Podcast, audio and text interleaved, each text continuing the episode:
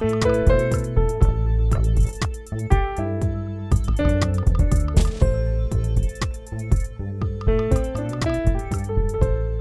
everyone. I am Chris Hyams, CEO of Indeed, and welcome to the next episode of Here to Help. At Indeed, our mission is to help people get jobs. This is what gets us out of bed in the morning and what keeps us going all day. And what powers that mission is people. Here to Help is a look at how experience, strength, and hope inspires people to want to help others.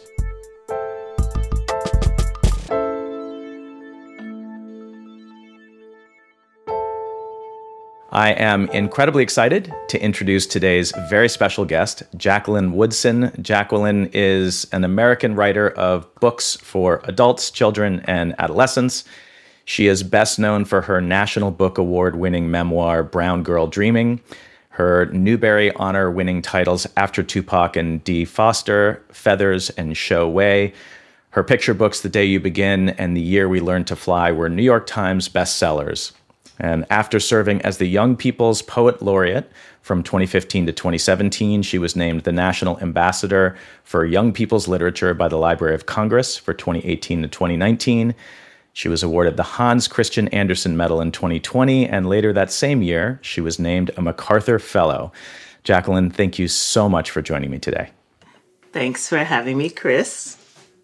I'm so happy that you're here today. And uh, one of the key themes of of Here to Help is how formative experiences inspire people to want to do what they do, and so we're gonna we're gonna dive into that. But before we do, um, I'd love to start off with just for the folks that maybe are not familiar with your work, what it is that you do. Your your work is incredibly wide ranging. It takes multiple forms. It targets readers of different ages.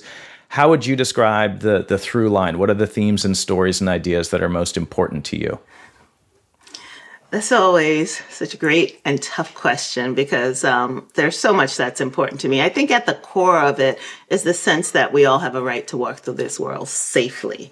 Um, and so when I began to investigate characters and stories, always in the back of my head, I think that's kind of the moral code I live by that people have a right to be safe in this world and and then how does that how does that translate to the page? And it translates in terms of your first day of school, what that looks like. It translates into coming out of um, systemic um, oppression. It translates into a boy whose mom is coming out, all kinds of ways. But um, at the end of the day, I think my hope is that people are able to do that. And so it comes through in the writing. Well, let's let's start with uh, with where we are today in 2022. You published two new illustrated books for children, "The World Belonged to Us" and "The Year We Learned to Fly." Um, I'd love to hear you talk about the inspiration for these works and how they fit into those themes. But maybe first, could you read a, a quick passage for us? Sure. This is from "The World Belonged to Us," which is illustrated by Leo Espinosa. I love his illustrations. In Brooklyn in the summer, not so long ago, grown-ups always had some place to be or some kind of work to do. But the minute school ended, us kids were free as air, free as sun, free as summer. I'm just going to read one more page and then I'll show you the fabulous illustration. And even before school ended, the street got so hot that someone always found a wrench to turn the hydrant on. And someone else always found a soup can to scrape against the curb till the top and bottom were gone. And it wasn't a soup can anymore, it was a super shooter. And our mamas opened the windows and hollered, Don't get your school clothes wet but we had to run through the water, book bags and all, because our teacher's final words had been, Have a good summer. And our only plan on that last day of school was to take what they said seriously. I just love it because it's so 70s. um, and it's it's part of an era in Brooklyn that's gone now, um, and I think that's what inspired that. Um, the world belonged to us was looking back, especially. I started writing it before we went on lockdown, um, but on lockdown made it feel more important to me the sense of play and the sense of engagement with other people. Um, and this way of finding your own way of doing it, given that you might think you have very little. So um, I just wanted to go back to that time because I even I live here in Brooklyn and Park Slope now, and there is this way in which street games have disappeared, where this deep respect for kids playing in the street has disappeared. I know when I was a kid, you started a game of double dutch or hopscotch and grown-ups would walk into the street to not disrupt your game. And that doesn't happen anymore. People get really pissed off about kids playing which is bananas to me.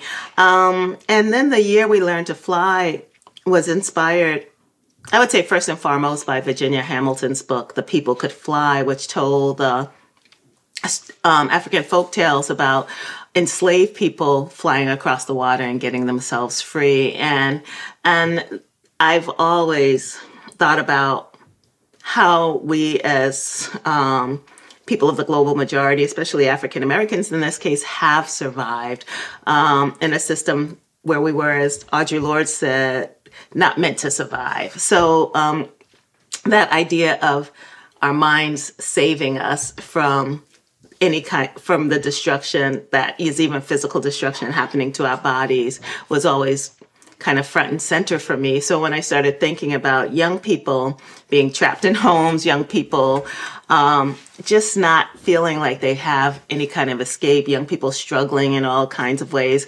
um, I started writing The Year We Learned to Fly, which is about using our minds to get ourselves free and, and writing to children and for everybody.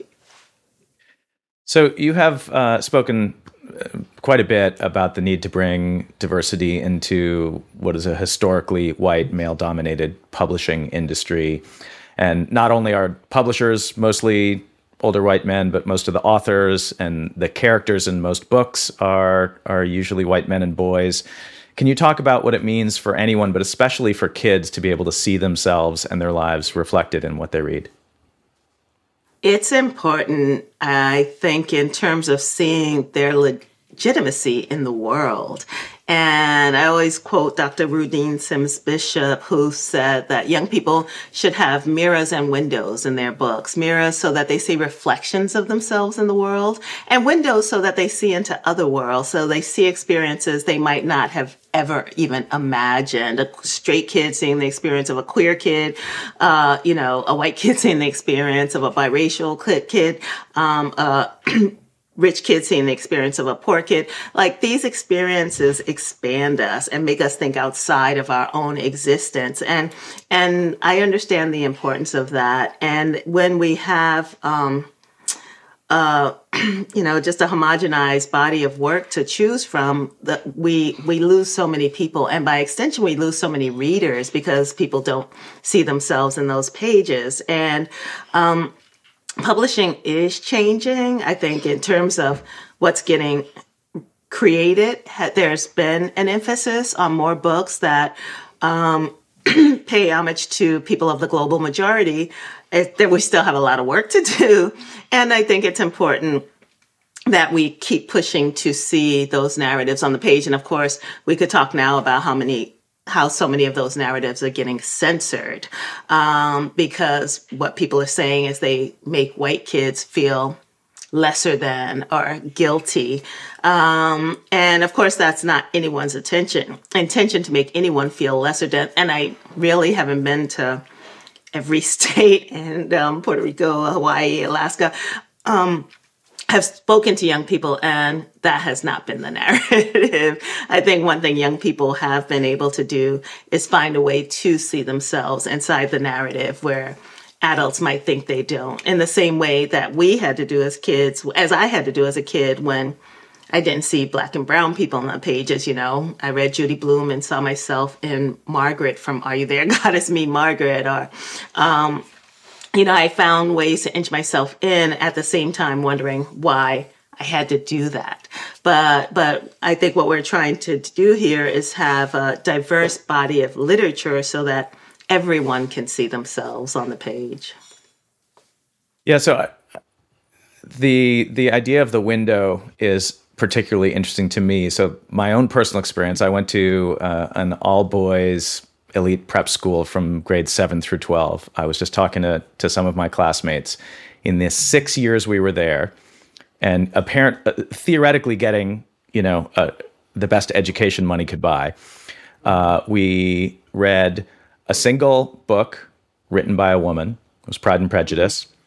We read one book, and this is kind of a stretch, uh, that was not by a North American or European author. It was the Old Testament, um, and zero books by any authors of color.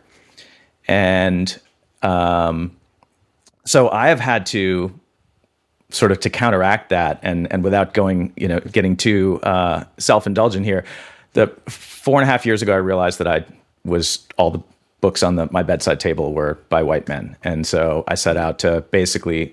Um, originally, I was just going to read uh, women of color and then started expanding it. But I basically have, have not read a, a, a, white male author for the last four and a half years.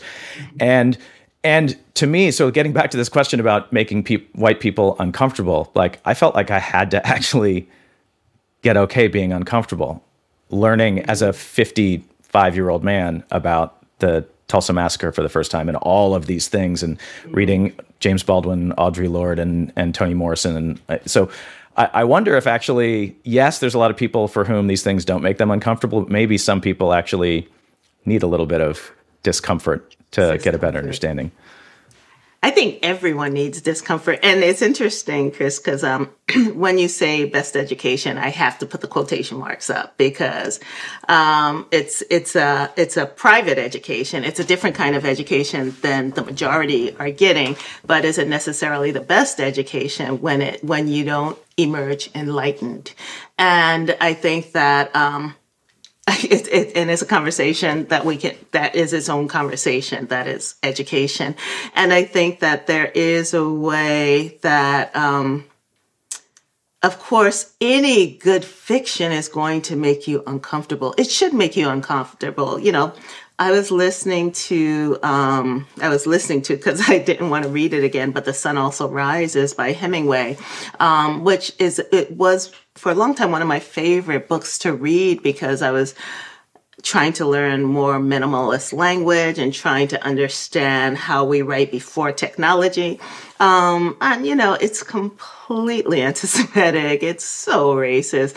Um, and, and, and that makes me very uncomfortable. And, it's an interesting and um, it's a it's a sto- intriguing story for me. So um, I think we we we as a country we are very uncomfortable about talking about race, right? White people, I think, um, people of color talk about it all the time.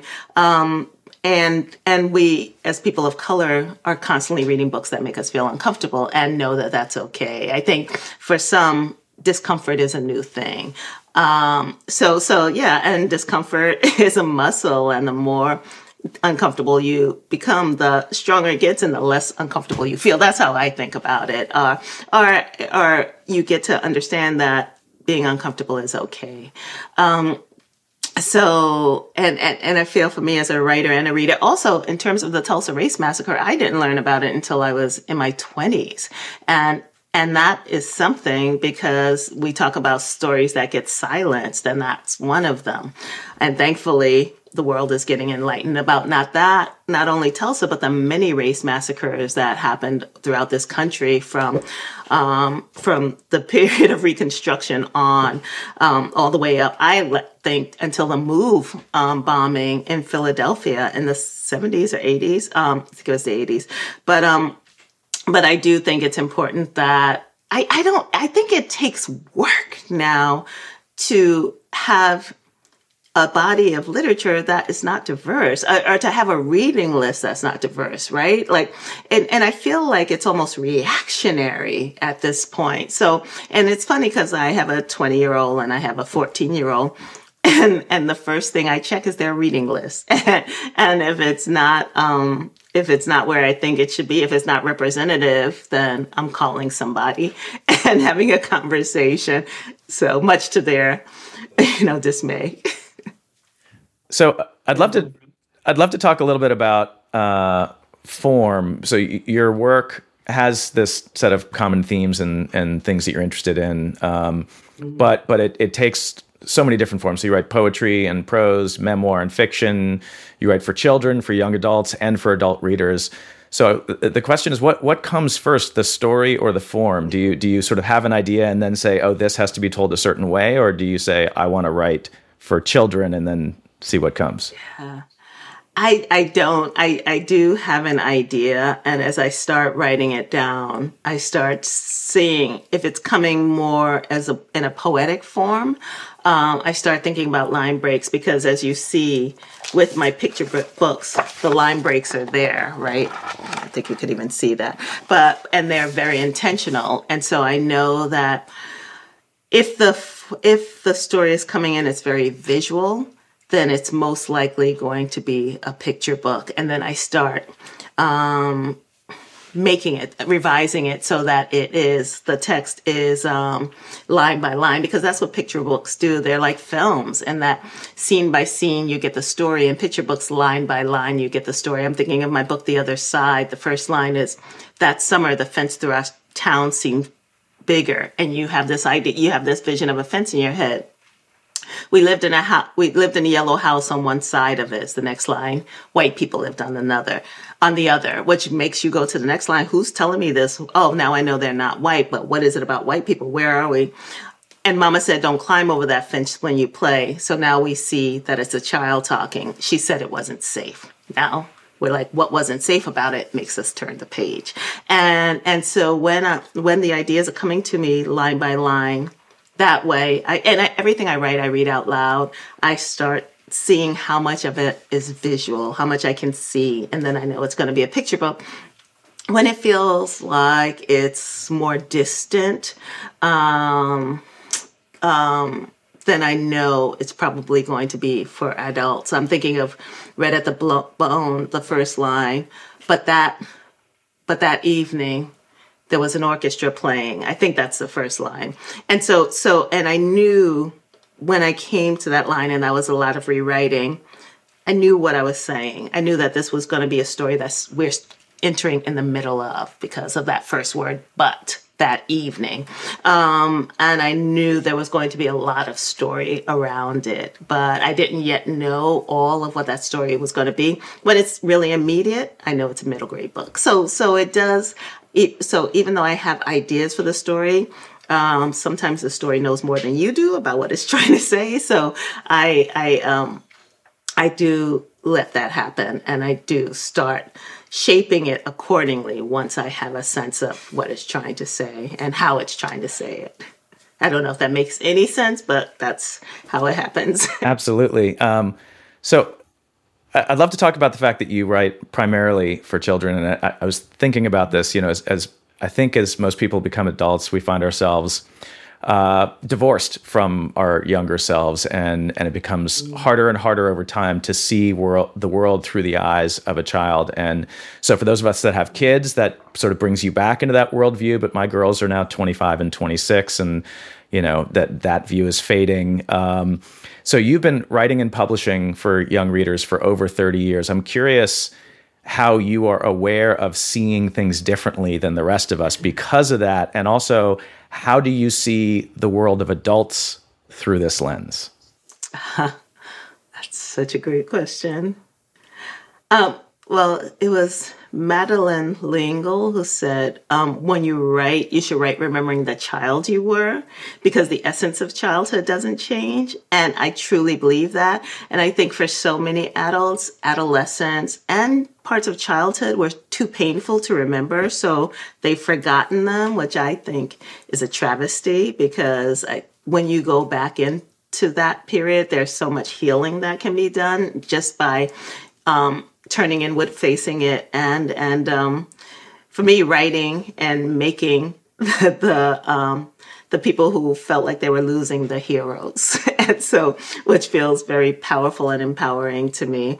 Um, so so there is so much about childhood I never forgot. It was so funny because um, I.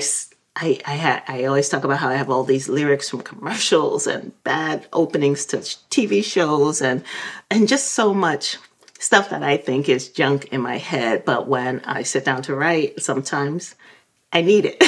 um, and then that sense of wanting to belong, never quite feeling like you belong, um, wanting to do well, wanting to be loved, all of that, those are universal themes. And those are themes that we carry into our, you know, senior years, um, or even into our graves. So, um, it's so for me i go back to accessing that. And when i'm writing for adults it's um, uh, often um, i'm still looking back at childhood but through the adult lens which is easy to do because here i am an adult. And so it's something like another brooklyn i'm telling the story of four 15 year old girls who become adults and i'm looking at it from the perspective of someone who's 30 something and so i remember 30 something I don't want to go back to it. I remember being 15. I don't want to go back to it, but but it, it's still all of those moments are fresh in my head. All of those years stay with me, and I I use a lot. You know, I look at old photographs. I look at poems. I look at I listen to music that takes me back to that period, um, and it helps me get into the vibe of writing who of writing the moment I'm wanting to write um, from the perspective. So I was listening to um, who Knows Where the Time Goes by Nina Simone, um, which is a heartbreaking song. and when she sings, I was, I was obviously writing a very sad scene about time passing. But, um, but just being able to be, meditate on that music helps me get to the lyricism and helps me get to the mood that I'm trying to evoke in a particular scene.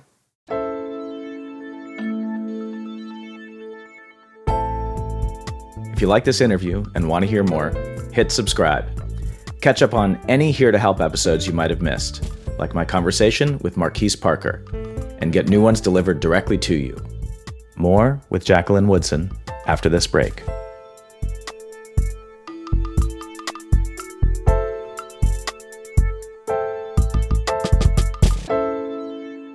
So, um, so we have a, a little bit of background I think now on, on who you are today. And as I said um, earlier, I'm, I'm particularly interested in how our formative experiences inspire us to become who we are. And in, in your case, we have this extraordinary roadmap in the form of your 2014 memoir in verse, Brown Girl Dreaming. So I'd like to spend some time on on various aspects of this story, but let me start by just saying how much I I, I love this book. I was completely floored by it, and to some degree, I think the format itself is it sort of took me by surprise. Um, so it, it's a memoir in verse. It's it's an autobiography that's essentially poetry written for uh, young adult readers. To me, reading this story um, felt like a superhero origin story because, like, we know in the end you're going to become Jacqueline Woodson, the celebrated author.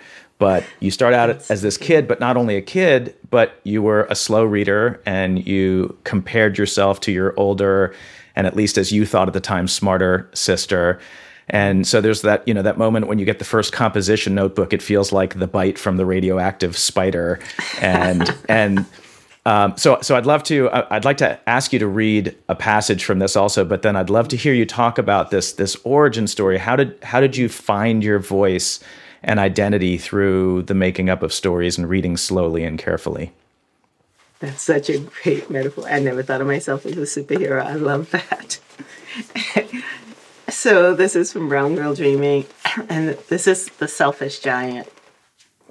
In the story of the selfish giant, a little boy hugs a giant who has never been hugged before.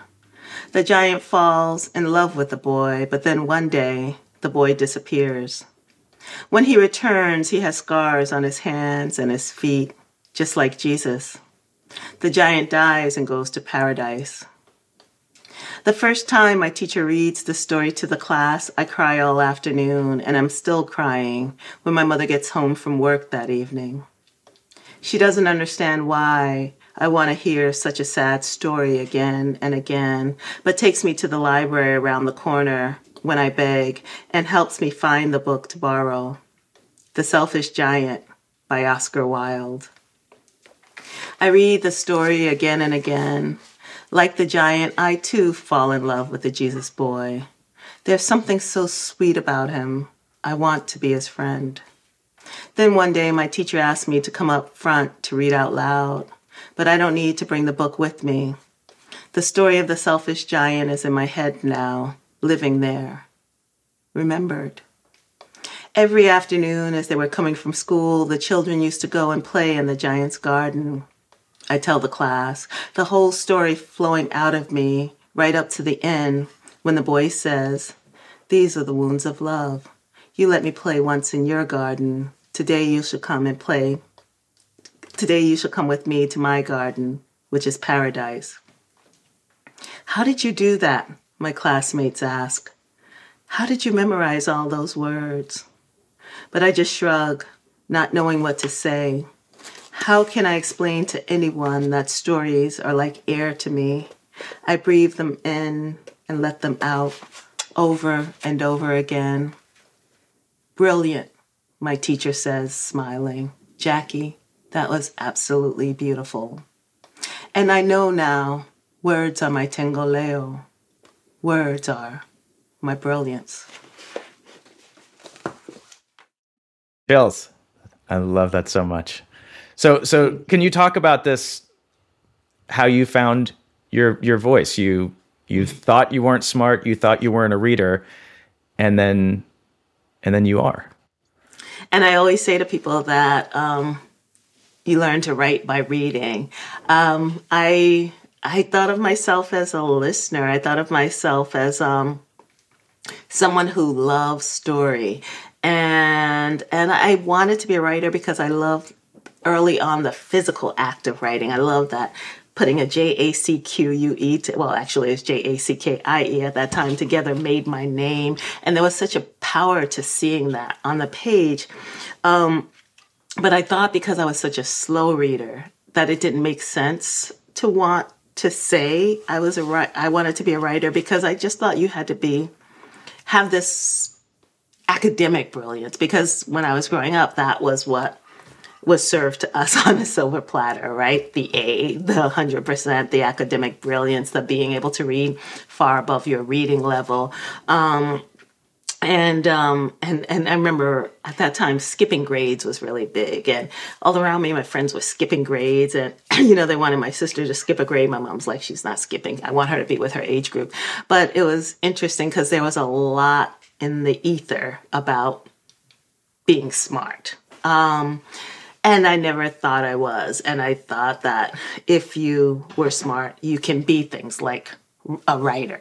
Um, but when I started getting recognized for my writing, because I did it all the time, I did start thinking that it wouldn't have to just be um, a hobby of mine. like I could make this something that I would could be able to do, and and I really didn't have a backup plan, um, which helps I think in, in, choosing art as a career.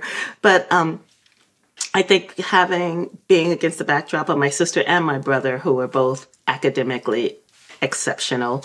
Um, was something that I kind of struggled against in thinking about my own self worth as uh, someone who could contribute something to society. But but stories. Every time I read a story, every time I read Selfish Giant, which I probably have read 500 times, I still read it. Um, I would say I want to do that. This is what I want to do. And it wasn't just the physical act of wanting to write, it was the act of making someone else besides myself feel a certain way, while at the same time making myself feel that way. Every time I read The Selfish Giant, I had the same feelings. I felt for the boy, I felt for the giant, I felt the love that they had for each other. So I, I had such a love for the boy and the giant and um, and the story and the way Oscar Wilde told the story. So I don't remember the who illustrated it or any of that, but I truly remember the words. And um, and the same thing with the Little Match Girl, reading the Little Match Girl by Hans Christian Andersen, and just wanting to do that um, wanting to, I see this little girl freezing to death and thinking, I don't want that to happen anymore. Like, what can I, re- how can I rewrite this story? And so who knew that that would be writing that was um, connected to social justice, right? Writing that was connected to um, activism in some way, um, writing that was connected to a deep moral code. I just knew I wanted to write and tell stories and I wanted everybody to be okay. Um, so getting the recognition and eventually becoming Jacqueline Woodson still surprises me because um, I think some part of me thinks, how did this happen? Given, and it happened because of love. It happened because I love, love, love what I do. Mm.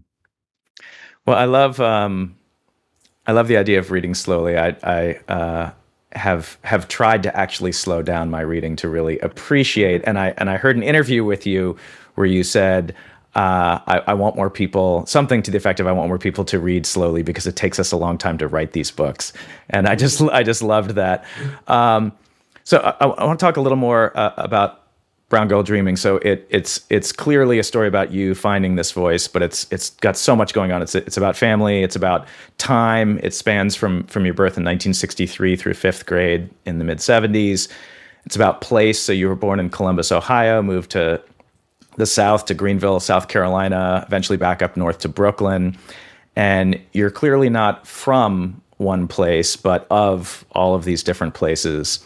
And I, so I, I, read Brown Girl Dreaming earlier this year, right before uh, I read Isabel Wilkerson's The Warmth of Other Suns, uh, her amazing history of the Great Migration. And your life and the story encapsulate this whole epic intergenerational history and make it in, incredibly and deeply personally, which which her work does as well. But so so Brown Girl Dreaming completely shaped my reading of Warmth of Other Suns, and then Warmth of Other Suns gave a new dimension to to your book. Mm-hmm. So I'd love to hear you talk just a little bit about the importance of of place and home, mm-hmm. and what it means to you to be part of this larger story. Huh. I was talking to um, in conversation last night at the Brooklyn Book Fest with Isabel Santiago, who wrote um, "When I Was Puerto Rican," among other books, and and we were talking about that idea of home because when I was a kid. I still do it now, but my mom and grandmother would always say, We're going home. We have been living in New York for many, many years, but home was always Greenville, South Carolina. And um, and that idea of Brooklyn for me being home because it was what, I had known for a long time by that point, but also it just made sense that whenever we talked about South Carolina, we said we're going home. Um, and and then growing up in both spaces um, because we would go down south for the summer until my grandfather died and my grandmother moved to New York.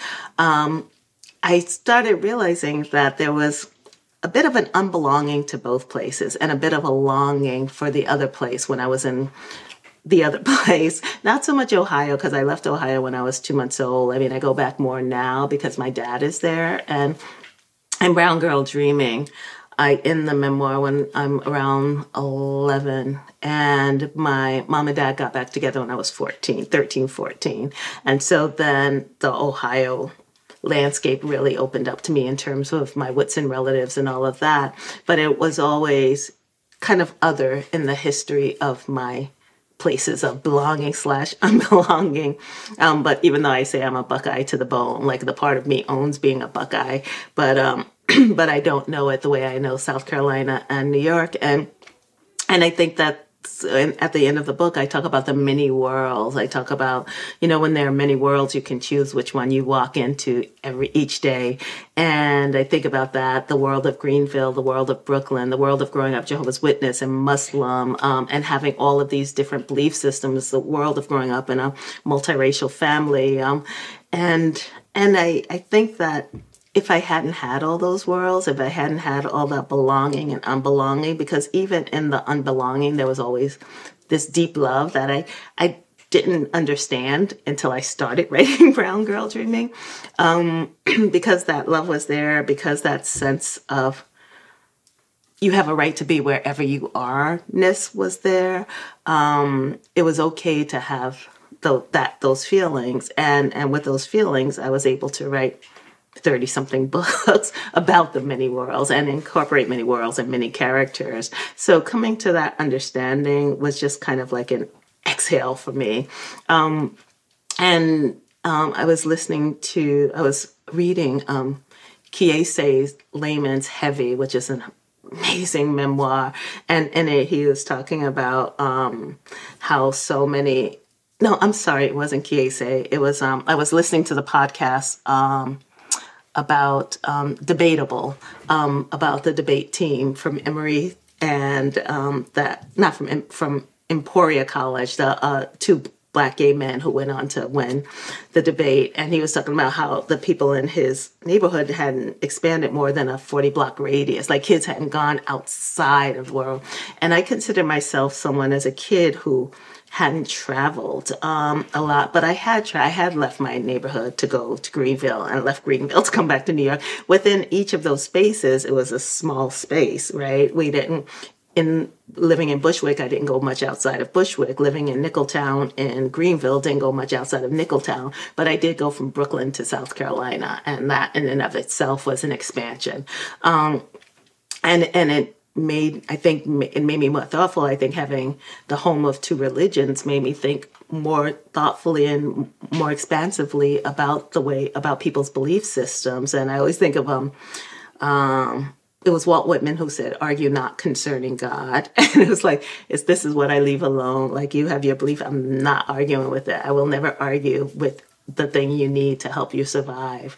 Um, but I definitely have many senses of home. Like I still at this, I haven't been back to Greenville in about three, four years, but it's still whenever I go there, it's like I know this place deeply.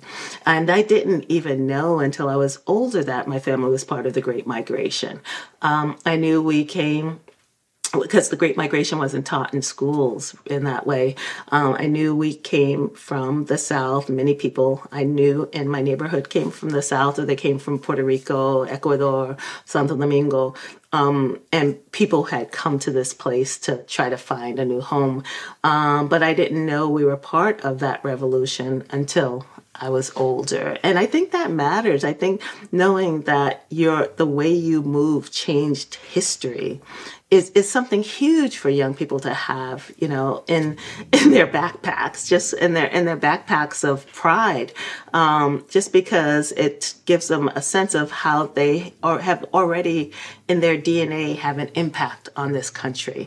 Um, so, but Isabel Wilkerson's book, I can't read that enough either because it's just so beautifully written and and just makes me think about the struggle and and and again the love. There's so much love in that book. So the talked a little bit about form before, but the the one thing that really hit me in um, you know that that sort of concept there is in in reading Brown Brown Girl Dreaming as a reader because it's because it's in verse. There's both this sort of economy of language, so you're very sort of careful in you know in in word choice um, and the cadence and the lyricism, but it's also the episodic nature of it. It actually feels like memories from childhood, right? So we don't, you know, we can't look back at, at childhood and sort of see an entire linear progression in that same way. And so I, I don't know if that's just how it came to you, but I, I'd say as a reader, it felt like remembering someone else's childhood, and it was an incredibly powerful structure for that. Uh, yes, is exactly that's, and that's why it's in verse, right? Because that's how memory comes to you. Excuse me, as these small moments. It, memory comes as these small moments with all of this white space around it, right? All of this unknown, this unremembered, and even now when I see a memoir that's not written in verse, I'm like, how did they remember all that in that linear fashion? so so I kind of side eye a little bit, but it's the only way that felt true to the construction of that memoir. Here's the I mem- remember this moment. I was told this moment.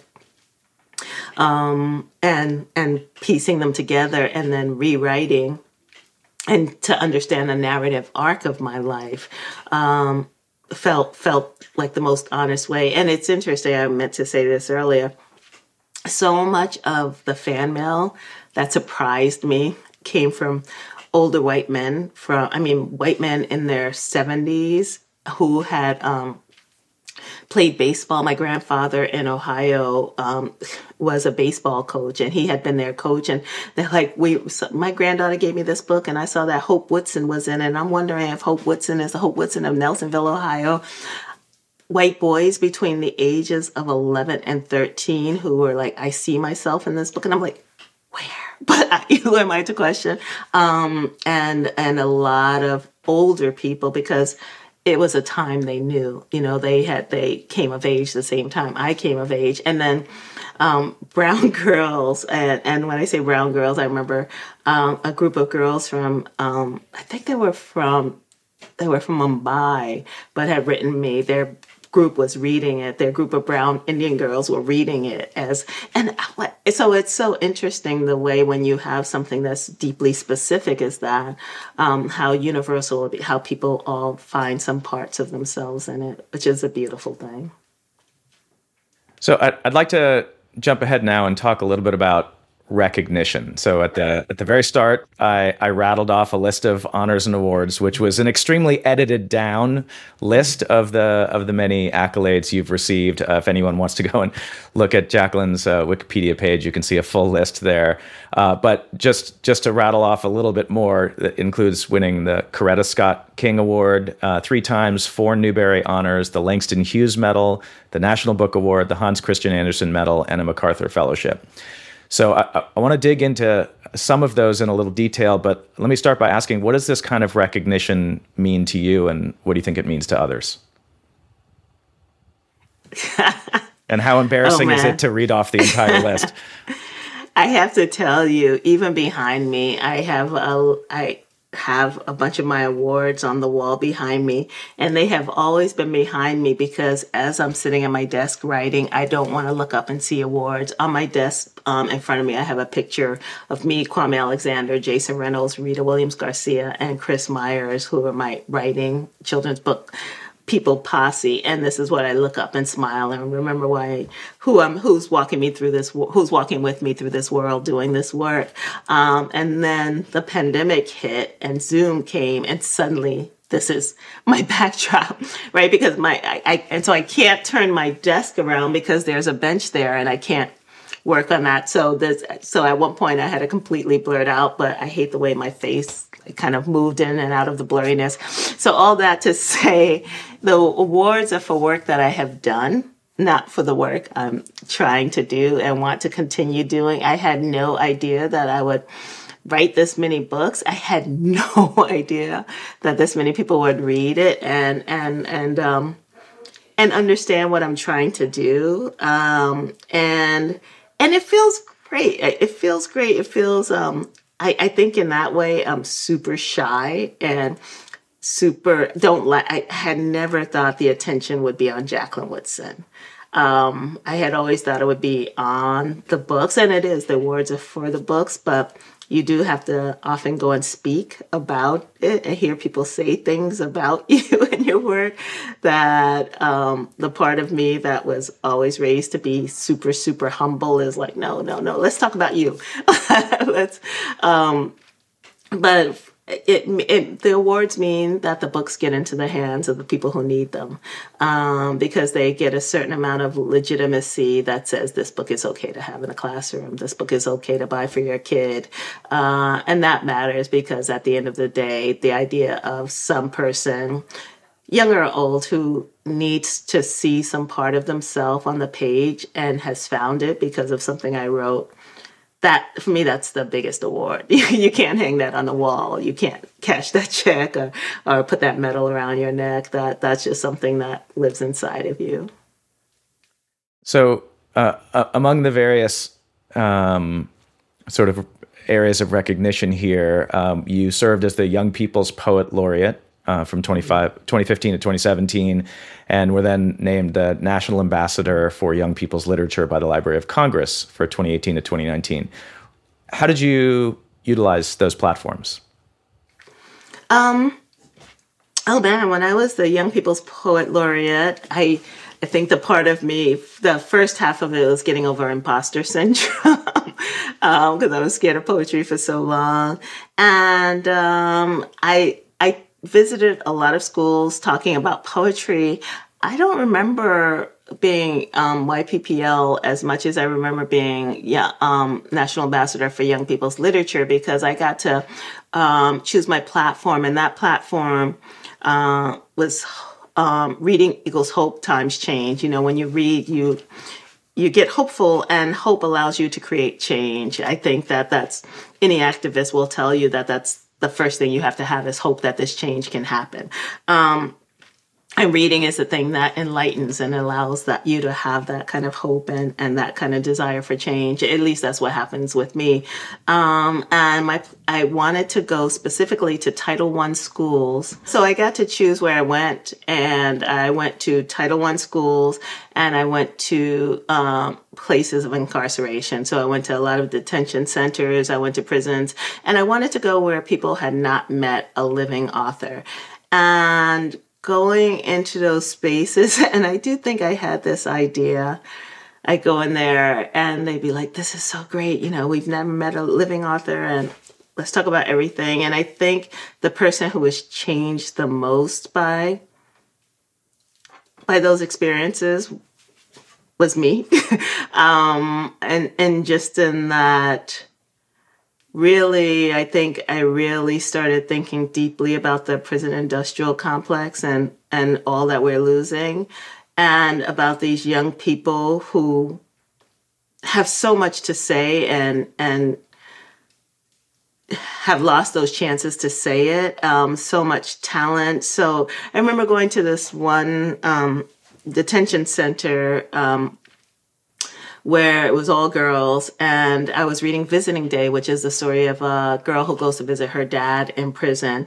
And um, this one, and, and a bunch of the girls were talking about themselves being young and visiting people they loved in prison. And this one girl who was about 16 or 17 said, you know, the thing I look forward to the most is when my daughter comes to visit me. And she had a five month old daughter. And and she just started crying and had to leave the room and and it just it just made me think about the many ways people are having to exist in this country, especially young people. And uh, I, went to this other place in um, Alabama that was predominantly white boys and um, and when I was leaving, the white boys gave me the white power sign. They're like white power forever. And I was like, okay, do you? And I'm I just thought this is all they have. You know, this is this is what they have. They have their sense of white supremacy, which obviously they don't have. You know, they have no power. And so I understand their need for and, and for me that was a way of saying, see me. Like, look, I have something too. And and and um and so you can't get angry i can't get um i can't feel like it's a failure. For me it felt like okay we'll show you some part of ourselves. You shared you and and this is and they they were lovely. I mean they were it wasn't in rage or anything. They were just like here's what we have. Um, so i do think going it was exhausting. It was emotionally exhausting. I was on the road for almost a year because there's so many title one schools. There's so many schools that are in need of funding. There's so many juvenile detention centers. There's so many prisons. Um, and I was glad to pass it on to Jason Reynolds, who's doing a phenomenal job. So in uh, in 2020, you were awarded uh, what is uh, arguably the you know one of the most prestigious honors in the world, the MacArthur Genius Award and Fellowship, and uh, and so you explained that you want to use the award money to extend uh, the residency program you founded for people of color. Can you talk about Baldwin for the Arts and, and what that means? Yeah, so Baldwin for the Arts is a residency for, um, as you said, people of color, people of the global majority, actually. So they're Native people coming through there you know, we have a woman from Berlin, and it's um, it's basically a place to go and create art. Um, people right now, people have week long residencies where we pay for their travel, their food, um, and give them a quiet place to just work and and create. And um, it's art, all art mediums, including ones we don't know yet, because we don't want to limit people. Um, and it's been it's been phenomenal. I mean, we the website is Baldwin for baldwinforthearts.org, and we've um, had a lot of artists come through this year. We have 28 artists coming between October and um, June. Um, and and it's a lot of work. I never thought a nonprofit would be this much work. I had no idea. I really did. I was such a neophyte going in. Um, but but um, one thing I do is try to have a meal with the artists that come through and sitting down and listening to artists who are just starting out. I mean, artists of all ages just starting out. Um, to hear their journey to art is is it, it makes it worthwhile. you know, the MacArthur was such a surprise. It was the first time I got an award. And they had called a couple of times and I didn't recognize the number. And you have no idea this call is coming. Like, none. Like, you don't apply, you don't know who nominates, none. Um, and I think Virginia Hamilton might have been the last children's book writer or Angie, not, um, um, Angela Johnson. I'm not sure, but um, when so I I didn't take the call the first two times, and then I picked it up, um, and I was just coming back from grocery shopping, and I literally got knocked off my feet. I li- literally sat down in a chair, and the woman she said, "This is." So and so from the MacArthur Foundation. And I knew when she said MacArthur Foundation, there was no other reason MacArthur would be calling me. So it was the first time out of hundreds of awards that I was stunned out of out of being. But it was also and it's also unexpected money, right? So so of course it's like the idea of you have to give it away to keep it is our way of thinking. And I think that I, I I've been so I've worked hard and I've gotten a lot of reward for the work as an artist, and and, and other artists deserve it too. And many of my thing, thing my my rewards have come from being in the right place, knowing the right people, um, doing the right work, and the hope is that to give that kind of access to others. So uh, before we uh, wind down here, um, can I ask, is there anything that you're working on now, anything that we have to look forward to that you can talk about? Uh, I guess I could talk about. I just finished the screenplay for Red at the Bone that Hillman Grad is doing. I'm excited about that. Um, I finished it a while ago, but hopefully we'll start pre-production soon. I wrote a, a screenplay about Ida B. Wells that I'm excited about, and I'm finishing up a middle grade book, and I'm, I'm kind of in the middle of my next adult book, so I'm working on a couple of things. That's that's wonderful. Well, super excited to to see what comes next. And uh, as as we close, I always ask the the same question at the end. Um, and I'm I'm really uh, interested to hear your perspective. And the, the the final question that I always ask is is given everything that's going on in the world, and especially what we've all been through over the last few years, um, what leaves you optimistic for the future? Uh, I think that's such a great question. I'm so glad you asked that. Always ask that. Um, I think the fact that I woke up this morning, I think that that brings me such optimism. Uh, young people, even in their struggle, have kept me optimistic. And I think the thing that makes me most optimistic is their rage. And, and and what they're going to do with that rage and what they are doing with that rage. I, I just watch them and I'm like, whatever y'all need, I got you. Uh, so, so that makes me really optimistic. I'm glad that they can take what we've we're presenting them with and say, you know, not on our watch. You know, this is this. Our grandkids are not going to have to do this. So that that makes me happy. That makes me think they're going to be okay.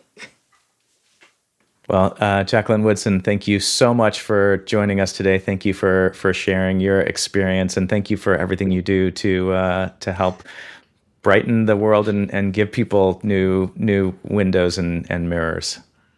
Oh, thank you, Chris, and thanks for your work. I really love talking to you.